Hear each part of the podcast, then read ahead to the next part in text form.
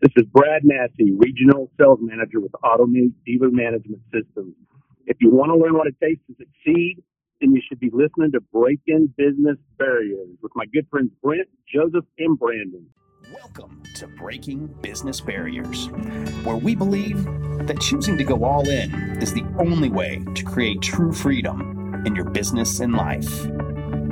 Now join your hosts, Brent Duhame, Dr. Joseph Kay, and Brandon Straza, as they talk to industry leaders, veteran CEOs, and cutting edge entrepreneurs about the tough decisions they made on their way to success. This is Breaking Business Barriers. Reaching a critical point in my uh, my work life that kind of put me in a total di- different direction than what I had planned on doing. Okay. And uh, there, there's some certain things that uh, caused me to do that. My my degrees put me in a in a certain route. I wanted to retire at a certain time, and and just had a whole bunch of things that that hit and caused me to completely go, like I said, in a total different direction. Are you going to retire? This is an early question. Are you going to retire when you originally wanted to? I had a goal to retire when I was 55. Okay. I've got an accounting degree and a finance degree, and I was Yep. really good at planning stuff. And so I started funding accounts and accounts for my kids' education and did that for about four years and then hit the big fork in the road. So, no, I am not going to retire when I'm 55. All right, but you're still happy with where you're at, and we're going to get to that fork in the road here in a minute. You've got three handsome gentlemen that you're, you're raising, which hopefully we'll hear a little bit about. Sure. But your career spans anywhere from KPMG. You owned and operated up to five CiCi stores that you owned and operated other ones. Correct. Uh, so we're going to hear a little bit about uh, the franchise business, which I think a lot of people will be interested in. Um, your uh, DealerSocket CRM for the auto industry, and now currently you are at I work for a company called Automate Dealer Management Systems. They're Okay. out of Albany, New York, and I live here in Texas and kind of cover Texas, Oklahoma, Arkansas, and a little bit of other states. All right, gotcha. So uh, you know, tell us a little bit. How did you end up getting into the CiCi's franchise? It's, it's really interesting. I, I uh, always wanted to be an FBI agent, and Okay. so I that was my route. Was to I mean my goal was to be an FBI agent as a kid. My dad's best friend was an FBI agent, and up in the Texas Panhandle. And as a little kid, he'd come over the house, and all the neighborhood kids would get around there and ask him to flip his siren on. And Oh, you know, as a, as a little kid, that was that was fantastic. Absolutely. So as I went to school, the, the easiest way to get in the FBI was to go ahead and and um either go to law school or get your MBA with two years full time work experience, or get your accounting degree. And there were some other there were some other classes or classifications that you could do to get in the FBI, but the easy not the easiest route, it's a difficult route, but getting your uh, accounting degree and becoming a CPA. So that's what I wanted to do. Okay, yeah, yeah, and that would make for financial crimes, right? That would That's be the- exactly right. Right, and so at some point you, so you went and you got those degrees, and uh, and what happened? You didn't? Did you I- try? Yeah, so I, I knew the agents when I was at Texas Tech University in Lubbock. I, I knew the FBI agents. Right. I had my application, um, and as I went in with my application, I knocked on the door, and one of the agents came out and he said, "Brad, I can't take your application," and it just destroyed me. I was like, It "What are you talking about?" How Right. old were you at that point? I was probably 22. Okay, and why why couldn't they take the application? There was a lawsuit going on um, in the federal agencies that was saying that the, the federal agents were hiring too many uh, white males. Okay, sure. And so there was a discriminatory lawsuit, discrimination lawsuit going on at that time. And so for two years, There's a hiring. There was a hiring freeze. Okay, Okay. yeah, right. Well, they were Exactly. sorting that out, Yeah. and so you you shifted gears and went from naturally FBI to pizza. no, not, not yet, but I'm getting there. All right. So I went from the, the FBI because I had the accounting and the finance degree. Um, I'd already interviewed with Peat Marwick because I still needed that some some work experience. Sure. Uh, FBI had a, an exam that was equivalent to the CPA exam, and so that was I was going to take that instead of going the CPA route. Um, so I went to work for Peat Marwick for a year, and uh, got in on some big audits. I did nothing but really guard audit papers. Mm-hmm. Right. right. I got, I got to say, th- it sounds that sounds boring to your personality. Like you got to. I mean, like you're sitting there saying, "I'm going to be an FBI agent." And now I'm Uh-huh. auditing. Exactly. So that's exactly what I did. Yeah. So we, I, I got in on some, um, some merger and acquisitions, and because I was a low man on the totem pole, I sat in a room while uh, big shots were coming in and out, checking out financial information and, and seeing if they were going to merge. Mhm. Uh, eventually, it didn't happen, but I, I got some experience and I did get into some cool audits. Um, but I got to be honest, walking out to my car every day in a suit and seeing when they would open up the trunk, we'd all go out to eat, put our suit coats in there, and I would see three inch thick tax accounting code books. I just couldn't see myself doing that. Just- I, I don't have the mind for Not it. that there's anything wrong with that. Nothing wrong with Yeah. it, but Not for you. yeah, I just couldn't sit in an office. All right, so let's fast forward. We get past that. You eventually start a family, I'm guessing. And when was it that you got into saying, I want to be an entrepreneur? I want to open my own franchise. So that that's kind of interesting because what happened was my uncle had bought a uh, pizza franchise out of Coppell, Texas. That's Mhm. where the the headquarters was. And um, my dad called me one day and he said, "Hey, you want to?" Th- this was kind of while I um, was deciding I didn't want to stay in public accounting. Okay. And he said, "Do you want to? What do you think about going and looking at, at your uncle's store and seeing if this is something that you might want to do as an investment?" Well, of course, I was totally poor coming out of college, um, so we looked into it. I worked in a, in a store for one day. I was really interested because my, my uncle made some good money on it. It was Okay. a fran- like I said, a franchise, and then um, we put in the application. I didn't have 150 grand to put down. Sure. Uh, my dad had the money to do it, so I got really lucky there, and I borrowed another two hundred fifty thousand dollars, Wow. and um, that's how we we wound up doing it. And so they never had a franchise east of the Mississippi, so I was the first one to, to go out to the Atlanta area and open up some some restaurants. And how old were you when you decided to do this? I was about 23, Wow. not a family started yet. 24. No, no family yet. Wow, wow. so when you, I'm, I'm interested because that's a lot. Of, that's a lot of money for anyone, let alone someone's 22. And uh, did you do an SBA or what? I, I did. I did it on that first one. We did an SBA. Um, I felt really guilty um, because I had to borrow money from my dad, and uh, but that's just how what we need to do to get our foot in the door. I had to do it when I when I uh, bought out my first business. I had to go to family and borrow money, so I, kn- I know how that feels. It's it's a t- it's a pill that you got to swallow, but that's great that he was able to help you. It, it, it was a it was a blessing. We got out and we opened up our uh, in the middle of construction.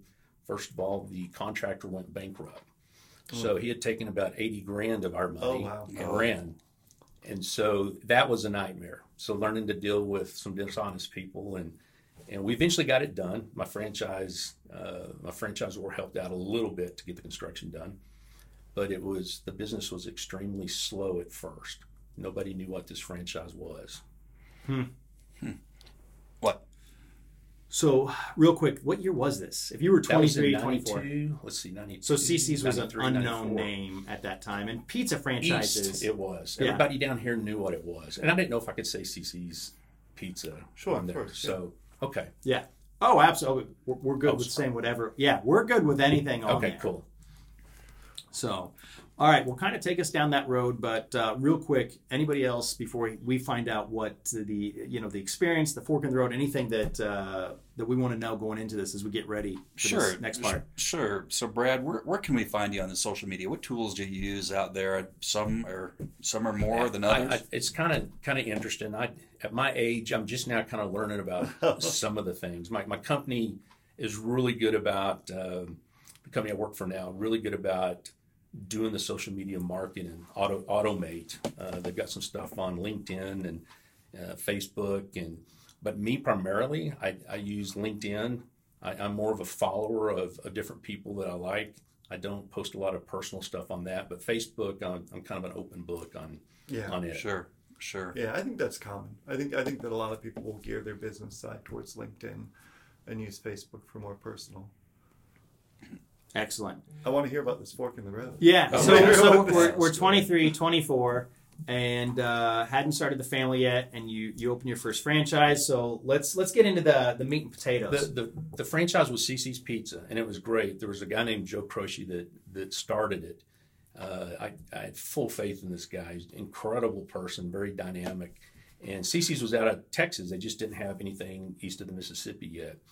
We opened up one in uh, Roswell, Georgia, and it turned out kind of slow. I remember one time uh, a busboy didn't show up, Mm. so I was busting tables. You know, as an owner, you got to know how to do everything. I remember going out to the alley and breaking down crying because we weren't getting the returns, and I felt bad or felt guilty Mhm. that I wasn't getting the return from my dad. Right. Uh, six months later, we had turned it around, and it was one of one of the top ten at that at that time. So All right. we got started getting the cash flow in, and things started going great. So you're you're you're humping it. You know, you're the garbage guy, probably the pizza making guy from time to That's time. true. And hey, I, I get it, but uh, what what helped turn that? You know, outside of a lot of hard work, what helped turn it? I, I tell you, it was the hard work. Uh, but I got to give a little bit of credit to the marketing department that uh, from CiCi's, they started to drip some marketing in uh, our, our marketing money that, that we were, were shelling out every month started to, to hit. But we, we started focusing on the schools and the kids and giving free buffet passes to the kids. We would do tours. We'd let kids come in, uh, do tours, teach them how to make pizzas, and then it just it took off. It was crazy So you really got into the community. Yeah. got in the community, built another one uh, in the Atlanta area, and then we decided we want to kind of get back to Texas. That time we had three kids, so we did that for about seven years up there, and, and during that time we had three kids. so you opened two. You've got two, Two married, and three kids at this point. right. Okay. We wanted to get back to Texas, Sure. um, so we, we were going to buy a couple of franchises in Texas. So I sold mine up there, and then the whole deal with me buying some in Texas fell through. so, it, which was real disappointing. But then, uh, franchisor called and said, "Hey, we got one in New Mexico. You think about buying it?" And that was close enough to Texas. It was only an hour and a half from Right. Amarillo. We wound up buying that and then building some more. Okay. So that's that kind of those were semi successful uh, until 9 11. And Mhm. once 9 11 happened, uh, sales started decreasing. The profit margins were slowly going away. Sure. Uh, we were buying our product from the franchisor. Cheese prices doubled. That might not mean much to, to folks, but when it's $100,000 of your cost in a year Mhm. Yeah. and it doubles, that's pretty much your, your profit margin gone. Wow. I, I got to ask why. I mean, like, did the cows like, Right, pick it? great strike? question. so it, it's really interesting. The the dairy industry or the milk industry is one of the only industries that um, has a lot of leeway. Them and the American Medical Association, as far as uh, when it comes to setting prices, at least it was back then. So the I believe it was the first five box carloads of cheese that was bought each day from the Chicago Mercantile Exchange Right. would set the price for cheese for everybody else that purchased. Huh. So what the dairy farmers, this is my understanding, they would, and I had some friends that were dairy farmers there, and I loved them to death. But for every hundred weight of milk, they would set aside, I believe it was a nickel or something like that, into a fund, and they would go in and buy the first five box carloads each day. So instead of it being, you know, a dollar sixteen for me, it became two dollars and thirty cents. So Cool. the margins were gone. Unhappy wife. Uh, things just started Snowball. unraveling from there. The margins were gone. I was having to rob from one store to keep feeding the other store, and it just it became a nightmare. It sounds incredibly stressful. Was would would am I? I might be wrong in this. That kind of sounds like a racket. And what happened with the cheese industry? Yeah, it that's how I took it. Okay. And it felt like it was, but what they did was legal. Well, yes. And Sure. uh, my my friends that were the dairy farmers that you know that had the seven eight thousand square foot homes, you know, I I it was very upsetting to see that. I was happy for them. Um, it very interesting. If they weren't making enough money, they actually milk the cows and go out and dump it into the fields. Wow. Because That- the more milk that's out there, the price drops. Right. Right. Supply and demand. That's exactly It's, right. Ba- gonna- it's basic economics. Yeah. I'm gonna kick myself if I don't ask this. But what was the link? Was there was it a coincidental link, or was there a link between post 9/11 and the decline in in uh, well, The the, the post 9/11 kind of kind of happened. okay. Okay, And was that a general economic Yeah, malaise? It, it was. People really started in the um, when they would go out to eat.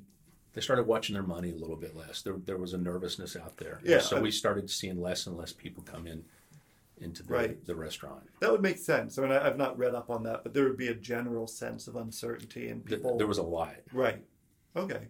And so you, all of this was happening. It must have been incredibly stressful, and you, there was a fork in the road up ahead, right? Yeah. So so I was I wasn't even breaking even at that point. So I signed a management agreement to take over three or four other CiCis up in the Albuquerque area. So I wasn't home much. Uh, I made a huge route around New Mexico. I would go from from Clovis to Roswell to Santa Fe Wow. to Albuquerque. So there that made the family life really stressful Yeah. for my ex-wife. Wi- yes, and uh, uh, then there's a reason. There's a, a prefix to that, uh, uh, right? And that caused. Uh, uh, It did. We we eventually, and we look back and we talk. We're good friends now. And we look back and we talk about it. Um, it was very hard for me to be away from my kids and the guilt. Um, then we had the the margin decreasing, yes. and it just seemed like everything was kind of coming to a head. And and then it, it came to a head. Um, we got a, a divorce. Uh, I wound up not renewing some of the franchise agreements, and then we had the custody battle. Okay. So Yeah. Fast forward a little bit though, like things are, you know, you- you're in a good place though, just to say to It- say the least. it was I, I am now Right. absolutely so what i'll be open on this um, i wound up filing uh, chapter 7 Okay. uh, that i had almost a million dollars in um in in liabilities at that time Wow. and i lost over $900000 I, Oh wow. I had a store that was costing me $3000 a week Oh, um, so you know, you go from having a bunch and having savings, uh, having your kids' college funds being slowly taken Sure. care of, to to selling your horses, selling your four wheelers, right. selling your guns, uh, selling your house just to keep things floating. So it was a it was an extremely difficult time. I'll bet. The the divorce, uh, looking back, there was just so much pressure pressure that we had the divorce, and uh, then the fighting for the kids Right. and I was lucky enough uh, to get um, primary custody and have them nine months out of the year, which wound up getting them 12 months out of the year. Sure. wow. So I was done with the pizza business I'll bet. I'll bet. uh, because it's every day. You know, you don't get a break. Somebody trips and falls in the restaurant. Now you got a lawsuit. There Right. was just, oh my gosh, there, were, there was so much. Um, but after getting my kids, I, I, I had a couple of restaurants left. I, I sold one. I had to put up a bunch of money so he could get financed. Um, I, I knew he probably wasn't going to make it just because we thought operations were good. He eventually failed, and then they took you know my eighty thousand dollars. The Wow. the bank did. Sure. So now we we've got nothing, but I've got my three kids, and uh, I had a friend call me from California, a guy named Jay Trotter, and uh, I'd met him. Oh my gosh, maybe 15 years earlier, and uh, we were serving a mission together for Okay. for our church, and at that time. But he called me and he said, "Hey, uh, my friend started this new company, California, and they need a salesperson." So there's my fork. Um, I don't know anything about sales, Right. but I know how to talk to people because I knocked on doors for two years and I sat and rang the register and talked to people, and that's where it all started. Nice. Now, I, I always wonder this. Uh, when you were making that decision, was that an intellectual problem to solve or was that a gut feeling to follow? It, I knew, I, I got at that time to be really close to my kids. Um, it was it's heartbreaking, you know, all of a sudden to have your kids, their mom's not there, and and it was very difficult. There's there's a huge amount of guilt. Um, and I- like I said, I still had my two re- two restaurants at that time, and um, I wanted to be around my kids more. This is a hard decision, isn't Yeah, it? it, it was an easy decision, believe it or not. Yeah. Uh, I knew it was going to cost me uh, as far as financially, but you know when, when you look at your kids and, and you you see everything and you see the heartaches they're going through, then it was a very easy decision for me. I'm going to be involved in their life. So it was do I choose family or do I choose to continue to stay You're trying to make the entrepreneurship work? Exactly. So, but when Jay called, the guys from from California, they knew my predicament, and it was a great experience because they knew I had my kids. They knew I was going to be a little bit limited on when I could go out of town for sales because, in all reality, a, a sales guy, the more for me, uh, I sell to car dealerships. I sell uh, the accounting package or the entire package of software that that houses the dealer's information. But at that time, it was more of a customer management that, that I was working for, and I was going to have to go out of town. But these guys understood that I wouldn't be able to go out of town too much to begin, and they kind of taught me how to do sales. In And dealership, how old were you at that point? oh, let's see, I, I'm throwing this out there. Yep. It was probably 30, it's probably 35, 36. somewhere around 35, there. 36, single dad, Three you know, kids, had yeah. three kids, had pretty much worked for himself the majority of his uh, you know, business career and and that's that's the direction that you went. Wow. Yeah, that is something. Brad, the uh, the what's the age difference in the boys? I happen to know this, but uh, yeah. So the I had one son in in '97, uh, had another one in 2000, and another one in 2001. Right. So uh, it was kind of interesting because the one that uh, is the oldest really took on the role at eight years old of being the mom slash protector of his brothers, Mhm. and now he's uh, he's in college, makes he's got a 4.0. Nice. Uh, he's in the ROTC and just doing incredible. huh. The other one, the middle one's a Marine.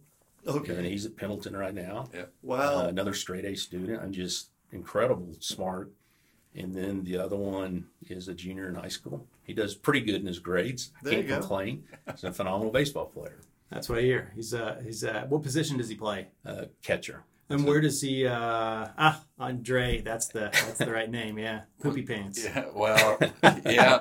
Back when he was a Uh, little guy. back when he was a little uh, guy. Yeah. And and where does he hope to go to school? You know, he, he doesn't really care. Um, there's, it, it's interesting with him. He's very open. Uh, he's going to hopefully see if he can get a, a baseball scholarship somewhere. But if not, uh, Grandpa actually, this is another interesting story. Uh-huh. when when my dad saw me kind of failing, he he would set money up in a in a college fund for them, so they got a little bit of money for college.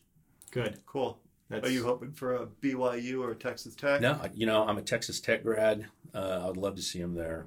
I would love Sure. to. What's the hand symbol s- symbol for Texas Tech? It's uh it's like a gun. It's Yeah. guns up. Yeah. okay, all right, there you So go. there I'm you sure one of these days somebody's gonna get in trouble Sure. and make them not do it. The guns up. It's a great school. Well, I- this I look. This has been an incredible story. I, I know how I'm leaning on this. but Ah. Do we want to? I want to ask one quick Oh, yeah, question course. here.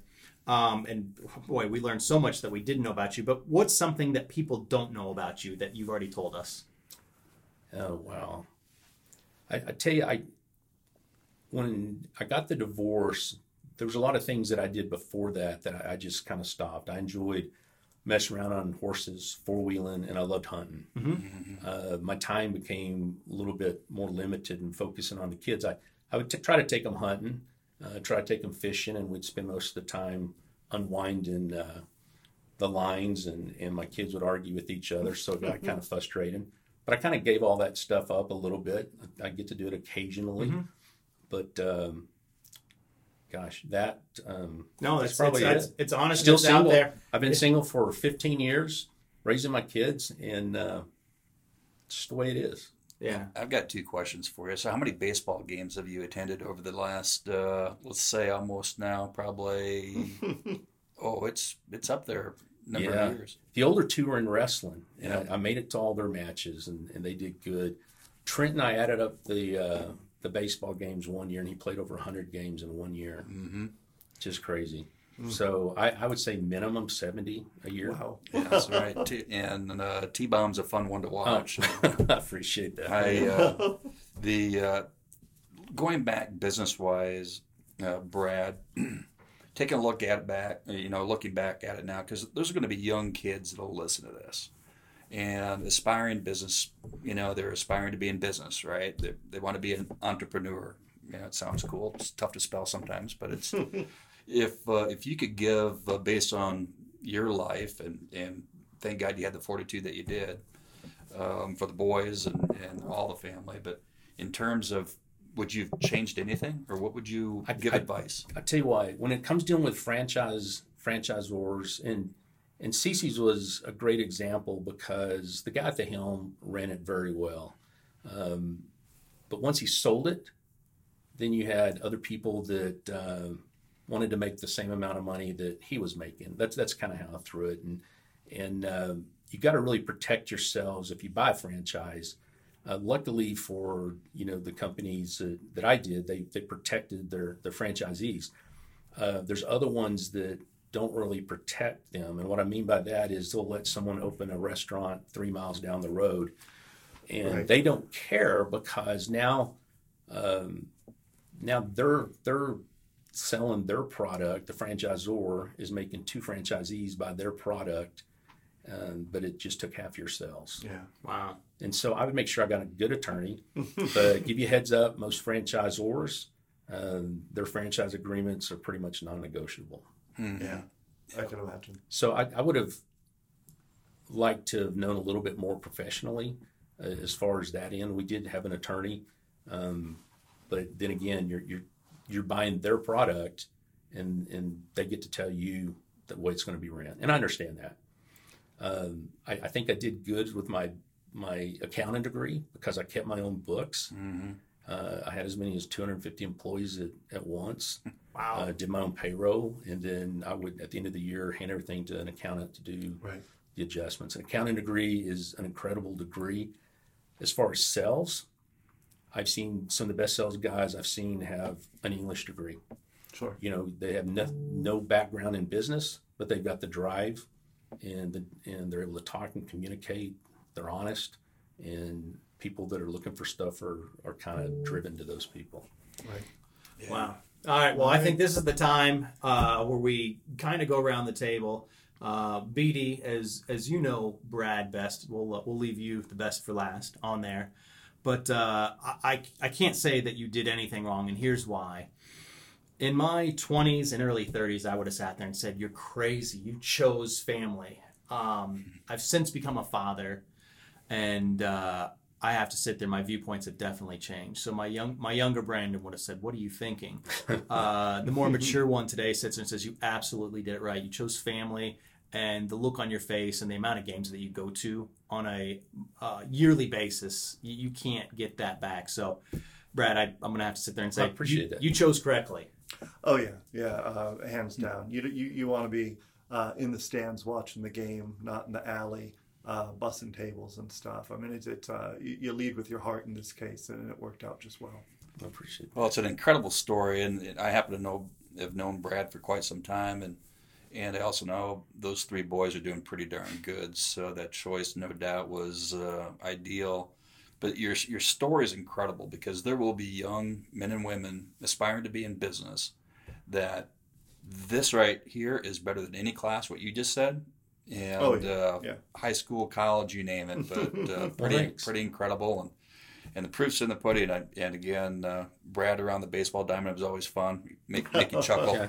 And uh, um, but those those boys are yours are proof that you that you did absolutely the most incredible thing that uh, any any father could do. Appreciate that. Yeah. All right. We really appreciate the time, Brad. Um, everyone out there listening, we appreciate it. The information on Brad, how to find, will be down below. But again, thank you for listening to another episode of Breaking Business Barriers. My name's Brandon Straza, the Naked Agent, and we've got Dr. Joseph K. And Brent Duham And Brad Massey. You've been listening to Breaking Business Barriers. For more information, or if you have a compelling story to tell, find us on Facebook at Open Media Source.